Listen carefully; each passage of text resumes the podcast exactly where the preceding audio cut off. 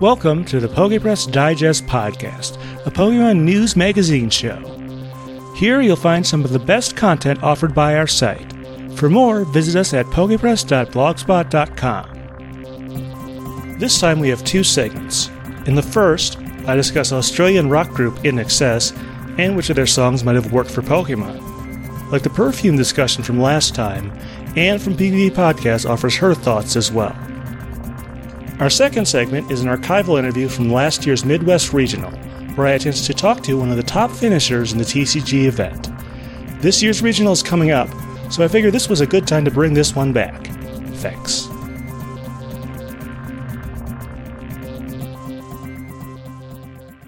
Hi, folks. Steven here.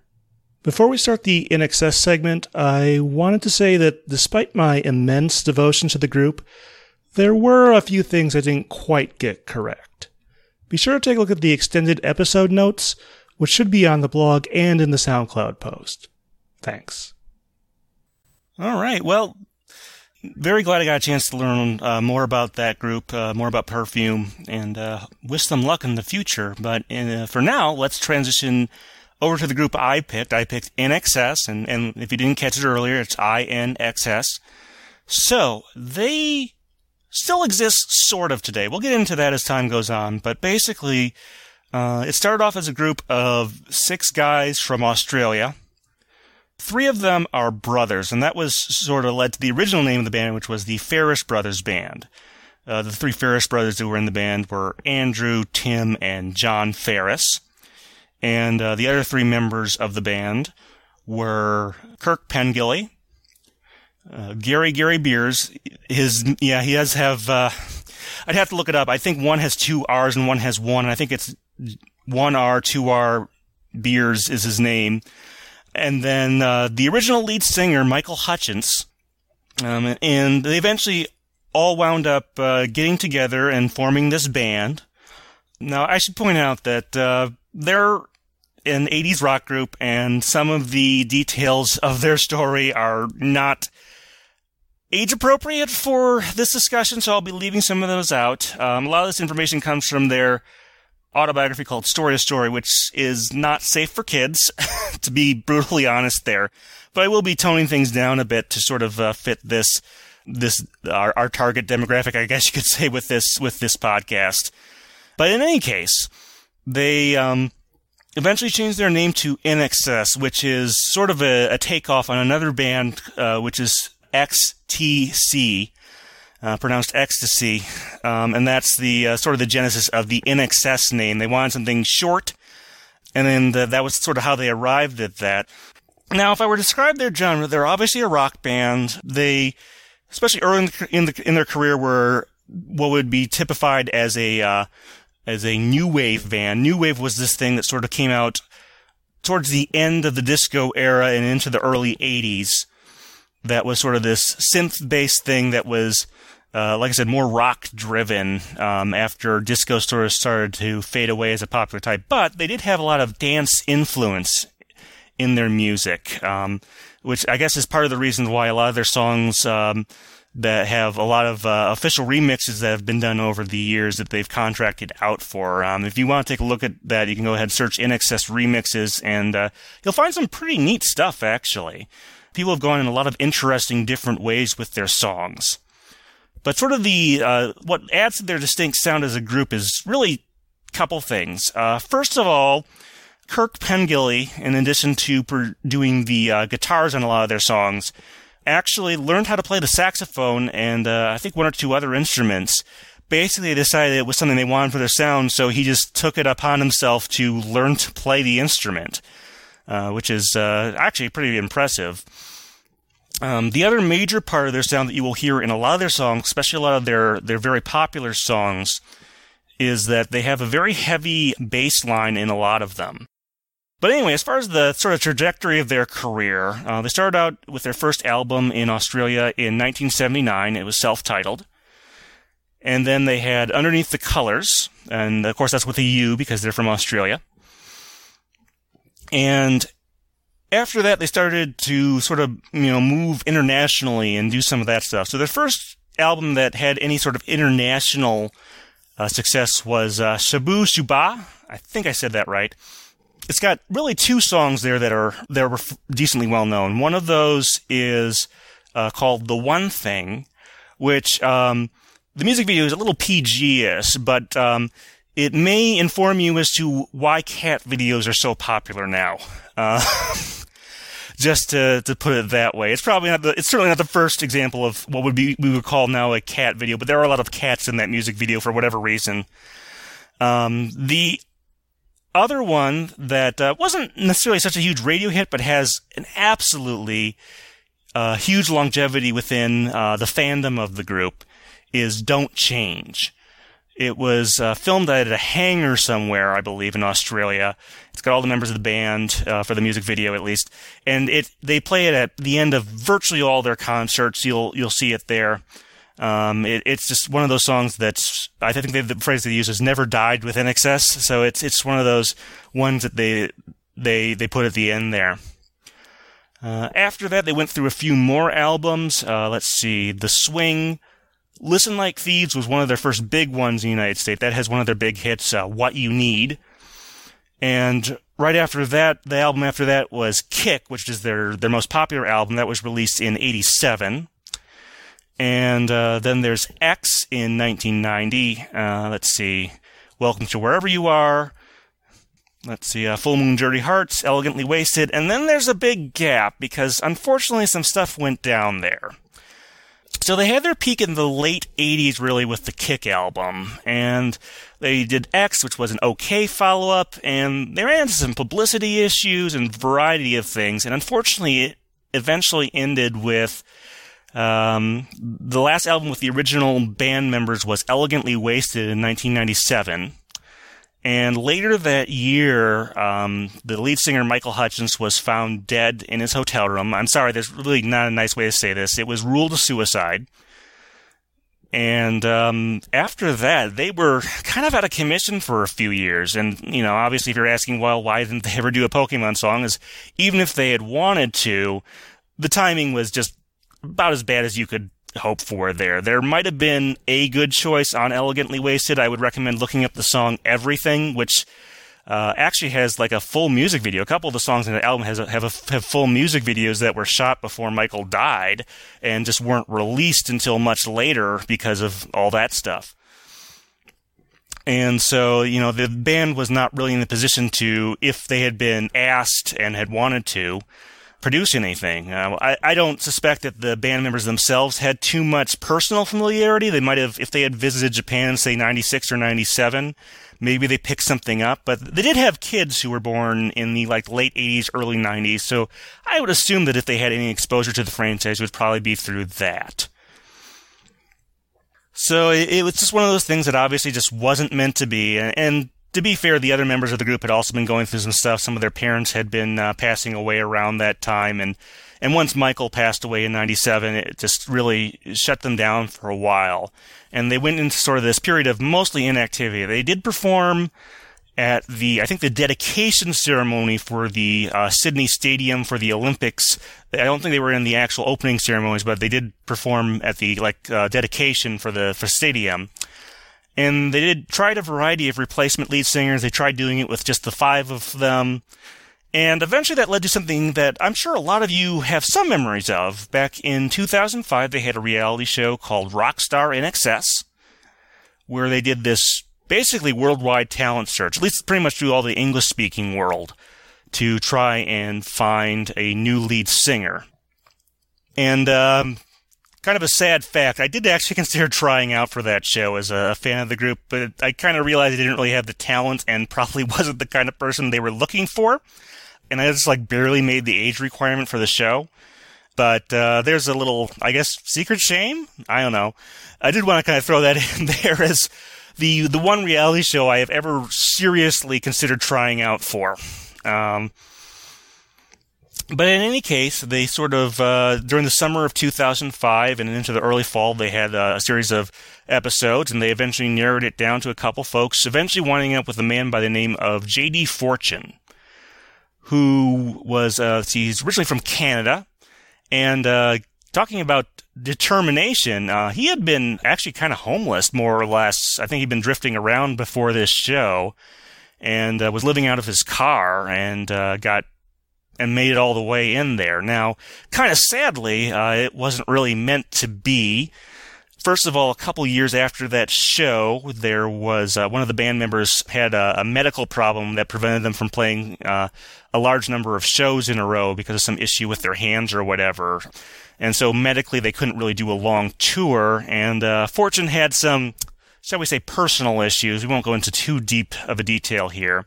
And so the band uh, sort of became inactive after about 2007, uh, kind of sadly. They've put out a few things. They did like a reimagining album. And uh, they've tried a few other folks since then. They'll occasionally do shows, I guess, at like uh, events or maybe on, on uh, TV or stuff like that. Um, and that's sort of the loose history of the band. So basically, to sum it up, the main reason they never did a Pokemon song is that during that time, um, even if they had wanted to use one of the songs from, say, Elegantly Wasted, it, it, would have been really difficult logistically because after Michael died, there were all these legal fights over his estate, and you know he was the Michael was the primary lyricist for the group, and it is that's basically the reason it never happened. Like I said, they have kids who are about the right age, so I'm sure they've heard of it, and you know maybe bought some stuff for their kids. But uh, that's sort of the history of the the group from the late 70s up through today. So you may be wondering, you know, where did I hear about them? Well, it, it's kind of a weird story because I um, really got into their music starting in college. Uh, like my first semester of college, they had just released a compilation album. This would be in 2002. And I picked that up, and it took me a long time to figure out where I had heard their music. Now, you may remember I said that their biggest album was Kick back in 1987. Well, the singles for that album came out from 88, 89, um, and then their next album, X, came out in 90, and that was pretty much their second biggest album, other than maybe, like I said, Listen Like Thieves. And during that time period, I was about five or six, and uh, I do know that every other week, the daycare I went to would take us to the roller rink and um, you know they would play music there, and there are certain INXS songs that wouldn't be appropriate for a young daycare audience, but some of them would, at least by late '80s standards, be just fine. And uh, I have to figure I must have heard some of their stuff there, along with you know the usual suspects: Paula Abdul, Vanilla Ice, other uh, you know of Michael Jackson, of course. Um, I do also remember hearing this very strange version of "Beat It," but all the lyrics were about food. So I'm pretty sure that's the place, first place I heard Weird Al, uh, at least that I remember. So that was sort of my formative musical experience. Was sort of in the late 80s, 88 to about 90. And so that was the period of time where they were the most popular. Now, Anne, I, as I understand, you didn't really have too much of a familiarity. You were born a couple years later than I was. Isn't that right? And you don't remember the, you don't really remember their show either. No, and like, I mean, some of it could be like my small town of Canada. Maybe they didn't get a lot of radio play. And then, you know, I didn't have cable. And then when I got to college, I still didn't have cable. Like, it could have been like just the stars didn't align. But, you know, I, I never really came across them until, until we started this project. Yeah. Even when their new lead singer was a Canadian, you didn't, uh, yeah. Uh, well, he left us, man. Like he's dead to us. Aw join the Americans. But yeah, no, I, yeah, for some reason, like it could just be again, like my personal circumstances. Like I did not encounter a lot of staples of pop culture until like my later college years when I, you know, started getting the internet. It's like so, some things just did not cross my path in the right way. At, so th- it could be that they unfortunately just never hit the right wavelength for me to to get to find them. That's possible. I think the other times I'd heard of them before college, I think uh, one of their music videos called "Beautiful Girl" addresses some some really I don't dark is one way of putting it, but it, it deals with body image a lot. Um, talks about anorexia in the in the video. The song itself is is doesn't really explicitly reference any of that, but they do talk about that. And I think it was mentioned on a Nick News special that I saw on eating disorders back in the 90s. And I probably heard the news story of when Michael died. I, to be honest, would not have had nice things to say about it back then. I think maybe I'm a little more politically correct now. Um, it, it, was very tragic, and if you want all the gory details, you can look them up. But um, yeah, so that sort of sort of was my my introduction to it. Before we get on to the songs, there are a couple other things I kind of wanted to mention in regards to INXS and Pokemon. Even though they've never done a song for it, for kind of like I said, uh, chronological reasons I sort of explained there. Um, there are a couple things. First of all, I think that the whole Rockstar INXS experience and them going from one lead singer to another probably is one of the reasons why I'm not as bothered by the voice actor switch in the dub. And because like when they announced this, like I had just been through Rockstar and said, "Oh, this again." It's something I had just kind of been through, so it maybe didn't bother me as much. I'm not sure. Eh, yeah, it could be if you'd learned to deal with it quicker than some of the rest of us did. or the fact that um, I was a little bit older, maybe that helped too. The other, well, there were a couple other. One really weird similarity I wanted to point out is that Pokemon obviously started as a video game series. It turns out INXS had their own video game. I don't mean they had a track in, in Guitar Hero or a song in a Grand Theft Auto game. They had a video game on the Sega CD based on a couple of the songs from their Welcome to Wherever You Are album. And uh, it's one of the Make My Video games. It's not very good, but it does compare on a certain level to Pokemon Channel for the GameCube, and I kind of wanted to mention that. Uh, in that both games have limited interactivity, and you watch a lot of pre-recorded video footage. so there's a kind of a weird similarity there. And there is one Pokemon song that I'd say kind of does sound like an INXS song, and that's from, on the Japanese side, from the fourth generation Kaze no Message, Message of the Wind. Uh, it has that aggressive bass line in places, which is very similar to some of INXS's stuff, particularly I would say on the album Kick, which we'll be talking about a little bit today. And maybe that's one of the reasons I really like that. It's one of my favorite Japanese songs ever. And I, would also have to say that at the very end of the song, Kaze no Message, there's this riff that bears a very loose, it, it, they don't sound exactly the same by any means, but very loose resemblance to the main riff from one of INXS's biggest hits, Devil Inside. It's in a different key because the, the songs are in very different keys but there are like a handful of notes in there that sound kind of similar, and I'm wondering if the people who composed that, uh, I think it's a group called the Skyboys, uh, did the either the composition or arrangement or something. I wonder if they consider INXS an influence because INXS did have a bit of an uh, a fan base in Japan. They shot at least one of their music videos, Original Sin, in Tokyo, which is a pretty actually pretty neat music video if you want to look that one up. Uh, but they did do some concerts there and some events, and uh, they kind of remarked, I think in one interview I saw that the, the, folks in Japan were just very polite and they would clap after each song and uh, wait for the next one, which was very different from their audiences in a lot of other countries. So, but uh, anyway, the three songs of theirs that I picked, uh, they have obviously a large number of albums over the years, um, are this time from the Listen Like Thieves album, which was released in 1985. Kick from the album of the same name from 87. And way forward, um, the album they released after Rockstar INXS, Switch, has a song called Us, which I also picked. Let's go in chronological order from when these were released. So the first one is This Time off the Listen Like Thieves album. So if you listen to the lyrics of this, it's pretty clear that the song is sort of about a bickering couple. That aside, given the tone of the song and stuff, I think this would work really well as a song about the sort of first generation traveling group, which, and in many times in the podcast, you've mentioned that uh, these three folks really don't have much of an excuse to be with each other. They aren't really compatible in any sort of meaningful way, I would say. Yeah, basically. and so if you listen to this song, um, it starts out with sort of this little guitar uh, melody that goes, and uh, the lyrics start off, you know, I will be- believe you if you say it's true.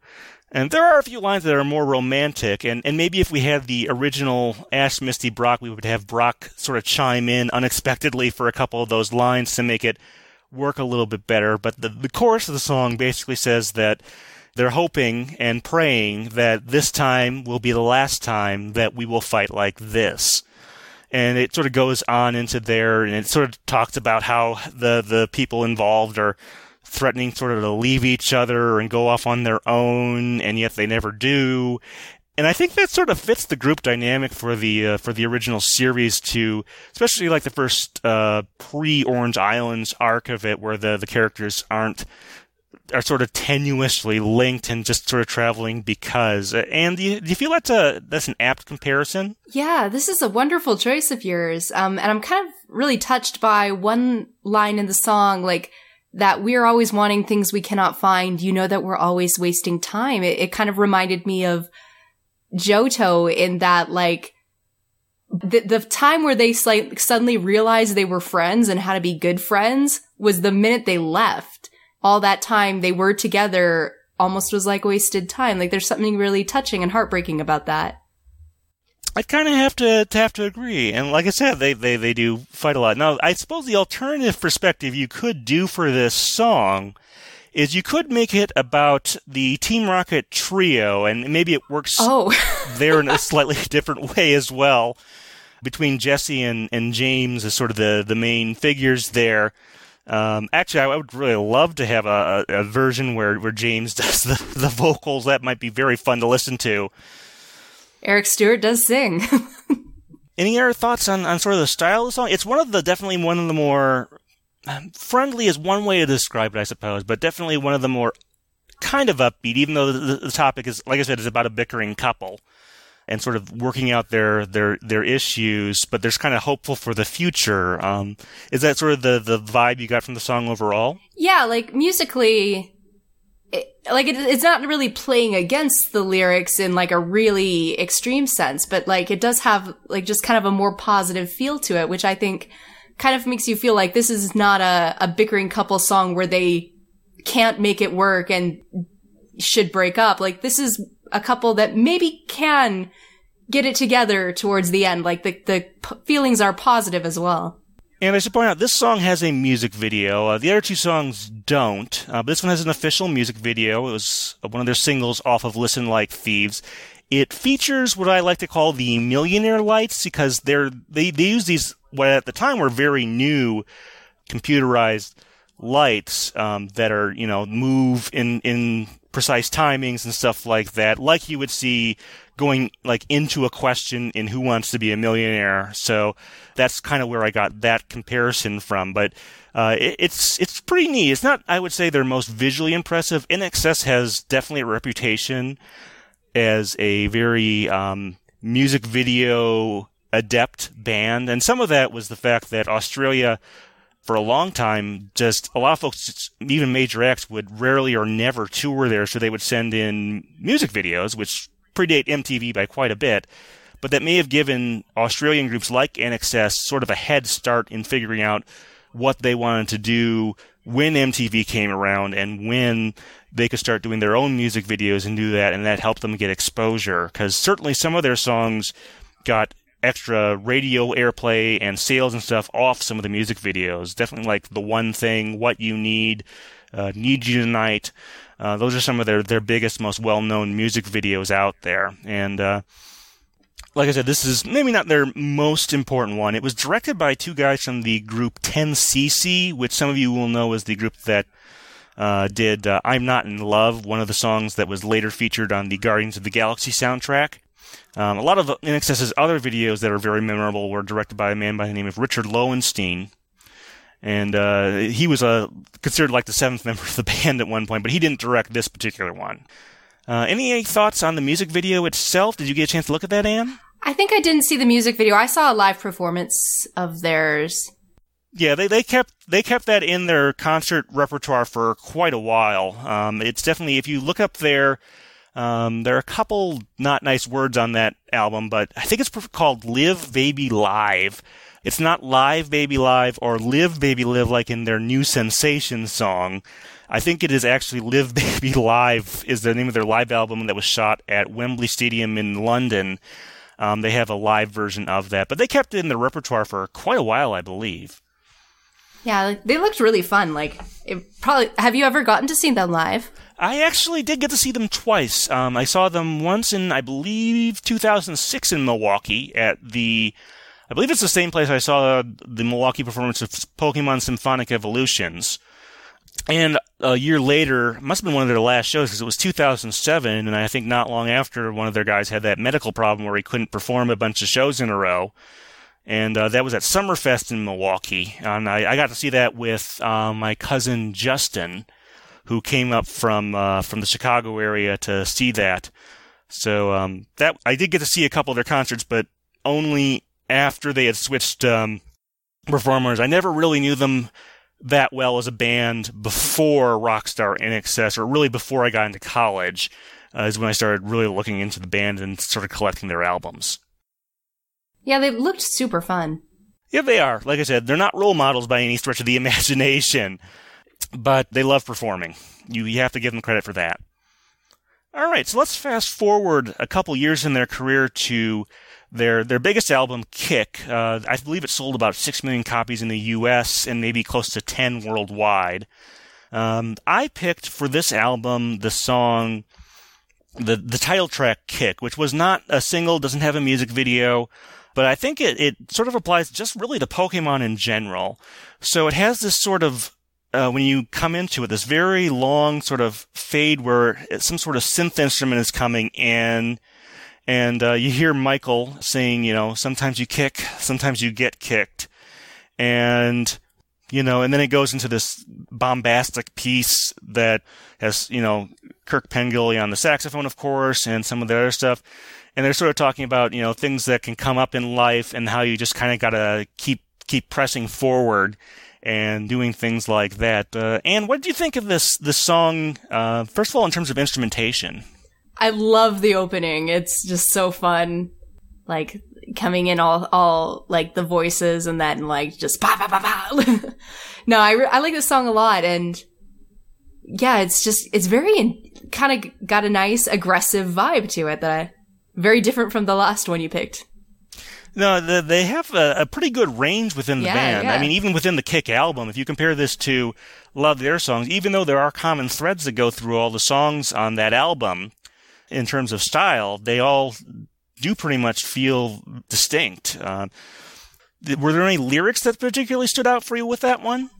Um, uh, let me think. There, I mean, I don't know if it's really especially Pokemon inspiring, but like, I, I did kind of just love that, like, make peace with your flesh and blood, make peace with your love sort of thing. And in the end, this is truth.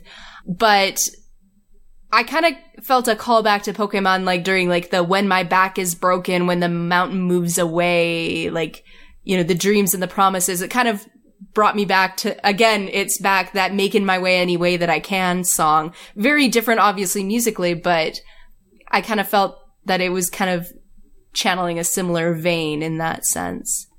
I definitely agree with you there. I mean, yeah, there's not much here that sort of like locks onto Pokemon the way you might like. Um, it is, I don't want to say fluff. It, it's still a very good song. I mean, you can apply this to virtually any competitive scenario in life. And, yeah.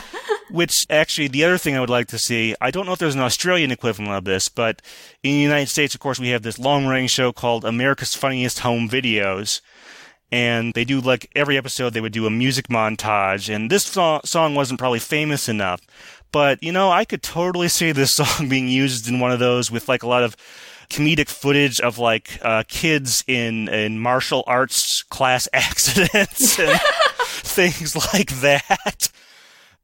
Which I know is kind of a, a silly use of this song, but uh, I did kind of want to point out that that might also be another place you could wind up using it. I, I, like I said, there's actually a, decent number of songs on. Kick is my favorite INXS album. Let, let let's let's be plain there. Um, probably, like I said, because of I listened to a lot of it. They played a lot of it at the roller rink when I would do the skating there when I was in daycare. there is another song on that album you might have expected us to pick. It works as a Pokemon song, but kind of for the wrong reasons, and I'll let leave you to uh, to listen to the album. There's one song with a hard swear on it, but other than that, it's mostly nothing beyond PG. And uh, see if you can figure out which song that is. Um, had I had something a little bit wanted to pick something a little bit deeper, there is a B side from that era called "Move On," which has a couple different versions of it. And uh, I think that would also have made a, a, very good Pokemon song. So if there had been a Pokemon movie in 1988, I think we might have seen that one there. Uh, that's another one to check out if you if you like the sound from that album. This one I think would be really fun to do like an AMV. I, I would say yes. About a battle, like the you just Pokemon this battle would be great montage. for like an opening title theme. Do you think? Oh yeah, yeah. I mean, you'd want to have it in the animation in such a way that it choreographs around some of the dynamics in there but I think this would be great for like a opening to either the show or to a movie or something like that in some sort of battle theme like that. If you want something like maybe resplice this in in the first movie opening sequence. Um, the, the there aren't very many really kick attacks in there, but you kind of get the idea. But I, I, think, like I said, if there was a Pokemon movie in 1988, the the label might have asked them if they wanted to use it there. I mean, INXS does have uh, songs that are associated with a number of other more older focused movies. They have a song on the soundtrack to Pretty in Pink.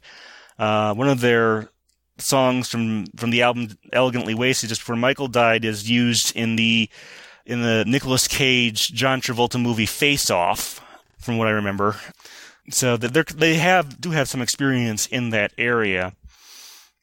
But uh, I think from here we're going to sort of fast forward uh, almost 20 years from you know 87 all the way to 2005 to Rockstar INXS. I don't know exactly when this song was written. Sometime after Michael died, and sometime up through 2005. And this song is called us, which is on the Switch album, which is the one with JD Fortune doing vocals. And uh, does one of these songs pretty much on every one of their albums, one of these togetherness songs. Um, on Elegantly Wasted, it was Everything. On Kick, it's Calling All Nations. And uh, on on Listen Like Thieves, it's Shine Like It Does. So they do one of these songs pretty much every album. They do some variety of this. And um, what I associate this song with in Pokemon, um, certainly encourage you to listen to it, is Pokemon 2000. And sort of the reason I said that, if you listen to it, you know, it says the world is always changing. You can see it every day, but in a tragic situation, you can't just hide yourself away. And as I thought more and more about this song, I thought, you know, I can kind of see that sort of lining up with the plot events in the movie. And, you know, we have obviously a tragic situation. You know, nature's being thrown completely out of balance. And for the hide yourself away, I always remember that shot of sort of when when Zapdos appears, where Ash is sort of peeking out from behind the boat, and sort of uh, tie that in there. Um, but that's sort of the togetherness song for Switch. It doesn't have a video, like I said, and it just sort of goes on. And I, I feel like it just sort of fits the movie just really well. Like I said, I, I have no evidence whatsoever to say that this was something they had like I don't know. I doubt they were actually like like Andrew Farriss, who who wrote most of the stuff after Michael died. Uh, was asked, and then this is just lying, or this was just something he had lying around, or anything like that. No evidence to that whatsoever. As far as I know, this has nothing to do with anything. But it, it really does fit, and um, it it sort of ties into sort of Ash's role because it sort of says yeah, I, I'm I'm an important part of this, but don't leave it to me. Nothing's for free. It comes down to us. Which sort of describes in a better way than some of the marketing for the movie, sort of the, the duality that I'm an important person here, but I can't do this alone. It, do do is that sort of the vibe you got there? Um, w- like I really see your point. I actually was getting kind of a brother, my brother first movie vibe, but yeah, no, you, as you're explaining it, like I really see a lot of Pokemon 2000 in these lyrics. It's wonderful. You're right. Better than some of the marketing. It kind of explains what's going on there. So who knows? Maybe in some alternate universe they might have uh, written this up. But the other part I think that fits kind of very well with the second movie, and I guess maybe some of the other ones as well, is that during uh, the chorus it says, we're not indestructible, where some kind of miracle happens every day. And it sort of gives the impression that sort of this world we live in only continues to exist because we work together to make sure that it does. And it could fall apart very easily if we collectively decided it wasn't worth it. Yeah. And, and like how, like those kids could have died in that movie. Some of them almost did. How precious life is. Every single day is a miracle. Yeah. What did you think of the instrumentation of that song? It's obviously one of their later works. It's basically one of the, you know, the, they haven't really done much original since. Uh, what do you think of it?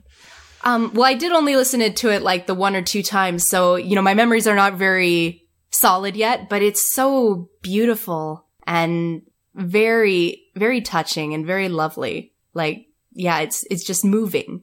Like maybe part of that's the lyrics, but like the music supports what they're trying to say very well. I think. One thing I did want to say about this song, um, if you look at the Switch album, it has, I believe, 13 tracks. And this is the next to last track on it. The, the last track is something, is a track called God's Top 10, which is a tribute to Michael Hutchence. And while I do agree that it's very important for them to have sort of some send off piece in this album where they were getting a new lead singer and they, they needed to do something for him, I, part of me kind of wishes that Us had sort of been the last song on the album rather than God's Top 10. I'm sure you didn't listen to that particular song, but uh, I kind of felt this might have been a better song to end on to sort of have sort of the tribute to, to Michael Hutchence and then have this song to say how we're sort of coming together to sort of uh, help everyone move forward and and progress with life, knowing that things like what happened are are part of life. Well, definitely, like if they hadn't have had, you know, these, you know, the personal band issues, I think on any album, a song like this feels like it deserves to be the last word. So I think, I think you're onto something there. Like I said, it was just kind of the way I, I feel with it.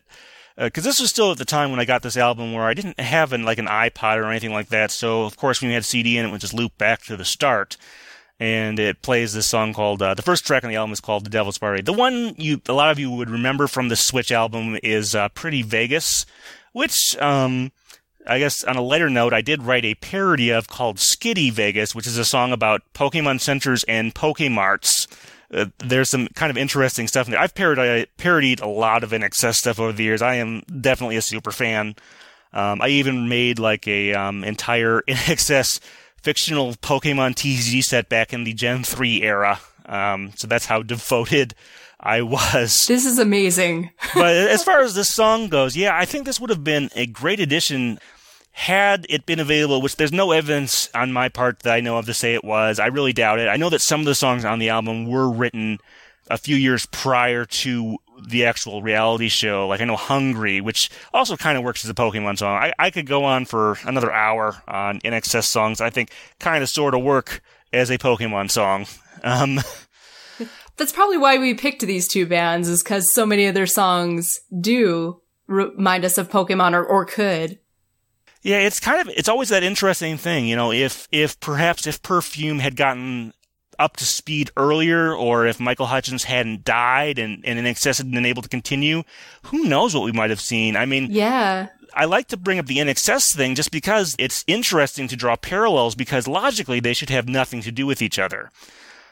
Um, and I think there is a little bit of, of parallelism even between these two bands, really. I think there's a lot of determination and willingness to keep going, even when some other folks would have given up. I mean, there were a lot of folks that after Michael died would have said, you know, okay, pack your stuff up, maybe do writing or producing or stuff, but you'll never be a band again.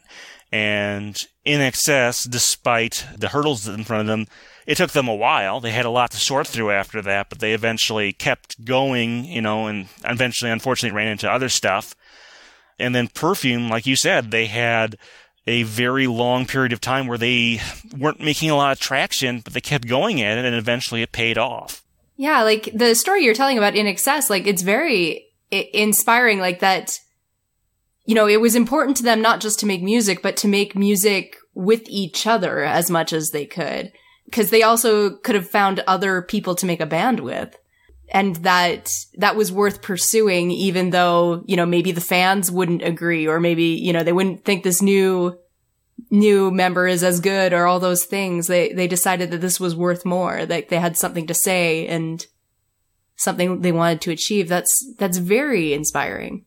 I just like to bring these things up to sort of point out that my view of the musical universe is that everything is connected.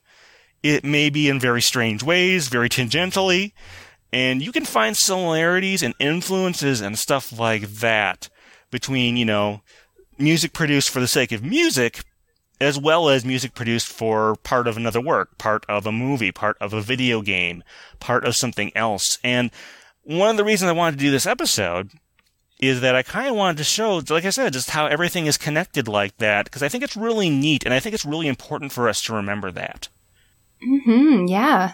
Any other thoughts on uh, INXS before we kind of wrap up here? Uh, well, I, like I said, I I hadn't really come across their path very much before, but you're kind of making me want to check them out more. Like they, they seem like a very interesting band with a lot of really fun and interesting songs. Like I said, they love they love being on stage, clearly. Yeah, they, they love performing, and you know they have a lot of a great body of work. And like I said, I would say there's a there's a greatest hits album. The one I got in 2002 is called "The Best of INXS." Um, you could find it on pretty much any online store. Streaming services should have it, and that's a great place to start for them. Uh, where would you recommend folks start if they want to get into Perfume's music? Is there a compilation album they've put out yet, or anything like that? Um, they have actually a a couple compilation albums. The one that they released internationally is called Love the World, and you can find that like anywhere you can buy music. Um, I would recommend going to YouTube first and just getting on their channel because that's where you'll find like all their music videos.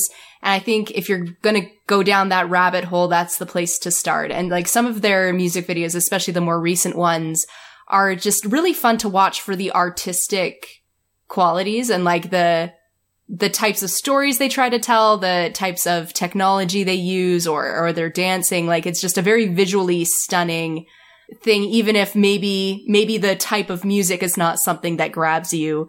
They're worth looking at and taking inspiration from. Cause like I said, they're at the forefront of a lot of creative endeavors. So I, yeah, I would say just look up perfume on YouTube and find their channel. Or if you want to find them on any sort of music streaming or purchasing site, look for their Love the World compilation album. Yeah, definitely places to start there, but yeah, both of these groups, I'm sure, I know INXS has produced a lot of, uh, kind of uh, obscure stuff over the years for soundtracks and things like that that you might have to do a little digging for, but it, there are good places to start for both of these bands. All right, so we did take a break between the original series movies and the Advanced Generations movies. However, our next episode is not going to be movie six. We will get to that eventually. However, um, the time when we're going to be recording the next episode is going to be around the time when the Magearna movie, uh, movie 19, comes out on DVD in English, and it's probably coming out on digital around the same time. So, um, our plan is actually to do an episode right around then where we discuss the Japanese and English ending themes of that movie while it's hot, I guess you could say and current. And after that, our plan is to resume with the advanced generation movies, starting with movie six, which is, of course, uh, a small thing slash make a wish, two sides of the same tune. So that'll be a, another one where we do a very different structure. But uh, until then, uh, Anne, thank you for coming on. Always like to share some of our musical interests across uh, across boundaries, I guess you could say. Thank you. It was so fun to talk about it. All right. Well, this has been Stephen Reich from the PokePress Studios in Madison, Wisconsin, on the phone with Anne of Pigby Podcast.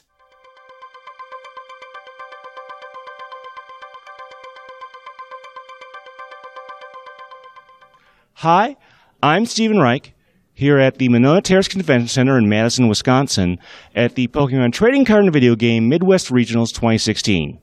I'm here with Eric Gansman, who is the second place finisher in the Masters division of the trading card game tournament. But first of all, where are you from originally? Uh, I'm from New York City, but I go to school at Indiana University in Bloomington. All right. And uh, what was the deck that you decided to use for this year's tournament? Uh, I decided to use Trevenant Trevenant Break. Now, as I understand, you didn't play a whole lot this year, um, but you were given the deck by one of your friends. How did that come about? Yeah, so uh, I hadn't played it all, like at all, like this year, like you said. Uh, I'd been to three tournaments before this, and my friend Travis Nunlist, while we were hanging out with Aaron Tarbell, basically said, "Hey, play this deck. I got top four with it last week at Seattle Regionals. You'll do well." And that's how I got the deck. So You adapted quite well. Uh, I have to say, not many people could actually get a deck on, on those circumstances and certainly make it to second place in in their age division. So, uh, for folks at home who may not be familiar with the uh, the deck, what are some of the uh, the main Pokemon in the Trevenant break deck? Obviously, there's Trevenant, but there are a couple to choose from. How does that all fit together? Yeah, so I use uh, the Trevenant from X and Y that blocks abilities when it's in uh, blocks items, excuse me, when it's in the active. So that along with Wobbuffet, which blocks abilities. So basically, I'm either going to be ability locking or item locking the entire game. Uh, and I also use Trevenant Break, which spreads 30 damage uh, on all of your opponent's Pokemon for a Psychic and a Colorless. So with Dimension Valley, it's just one energy spread 30 everywhere. And basically, the gist of the deck is use that along with Bursting Balloon, which when they attack you, they take uh, your opponent takes 60 damage on their active Pokemon. So use that in conjunction with just spreading and Wobbuffet's attack, which is 10 damage plus 10 more for each of your uh, damage counter on your opponent's active Pokemon. So basically, just spread a bunch of damage, get a bunch of damage counters on the board, and then just sweep with Wobbuffet. Yeah, that's basically how it works out, and you did pretty well, obviously. So, what worked well for the deck in this tournament? Uh, where were your successes? Um, I mean, I think just the consistent list. I have to give all credit to Travis and Aaron for that. They made it together. Uh, Aaron won Florida regionals with a very, very similar list. Travis got top four last week, like I said, in Seattle. So clearly the deck is doing pr- something right. So, uh, but I, I gotta say the consistency, uh, and Wobbuffet was definitely my MVP. I love that card. You know, a lot of people do actually like that that Pokemon just in general, and it always seems to have kind of an interesting uh, set of uh, abilities whenever it comes into the trading card game, and this is no exception. All right, well, you made it to the finals. You were paired against a uh, Yveltal deck, a dark deck, which is, you know, as you might expect, Trevenant's toughest matchup, pretty much. And uh, you, you, weren't able to succeed, but you did make a good effort of it. Uh, what did you uh, try to do, and and sort of uh, where did that lead? Um, so game one, I kind of realized uh, after he went first and took a couple prizes, I probably wasn't going to win the prize trade. And after I saw that he had four VS Seekers and his N in the discard, I tried to deck him out. I actually got him down to no cards in deck, but he still had a Chorus that I w- didn't account for. Uh, so unfortunately, uh, I lost because of that. It was a really good game but nothing you can do about that. And then game two, I was kind of demoralized uh, after losing the first one, but I also went first and I didn't get the turn one Trevenant, which meant that he got items, and that kind of just led him to steamroll me. So I think I took three prizes that game, but it wasn't really close. It is a bad matchup. Is there anything you might change if you use this deck again, or anything you might change about your overall strategy for that type of matchup? I don't think so. I don't think there's really much that you can do without completely changing how the deck works. Uh, my friend Christian Ortiz just won Georgia Regionals today with Trevenant, but he plays uh, Crushing Hammer instead of Bursting Balloon. So the strategy is like really entirely different. He has a much better Treven- um, Yveltal matchup than I do, but I just don't really like Crushing Hammers. I'm not a lucky guy. I know Christian runs amazingly well with flips. He gets heads every single time. But um, I don't know. I really wouldn't change anything. I think the list is perfect. Yeah, you know, it's one of those things. You can either sort of broaden your base there, or you can just sort of accept that if this happens, it's going to be extraordinarily difficult. You did, like I said, you made a good effort there. And uh, we'd certainly hope to see more from you over at U.S. Nationals. Yes, for sure. Definitely going now that I have two buys. All right. Well, this has been Stephen Reich from the Monona Terrace Convention Center in Madison, Wisconsin, reporting on the Pokemon Trading Card and Video Game Midwest Regionals 2016. Thanks for listening to the PokePress Digest podcast. If you'd like to find more of our great content, visit our website at pokepress.blogspot.com. If you'd like to contact us, send an email to pokepress at gmail.com or follow at pokepress on Twitter.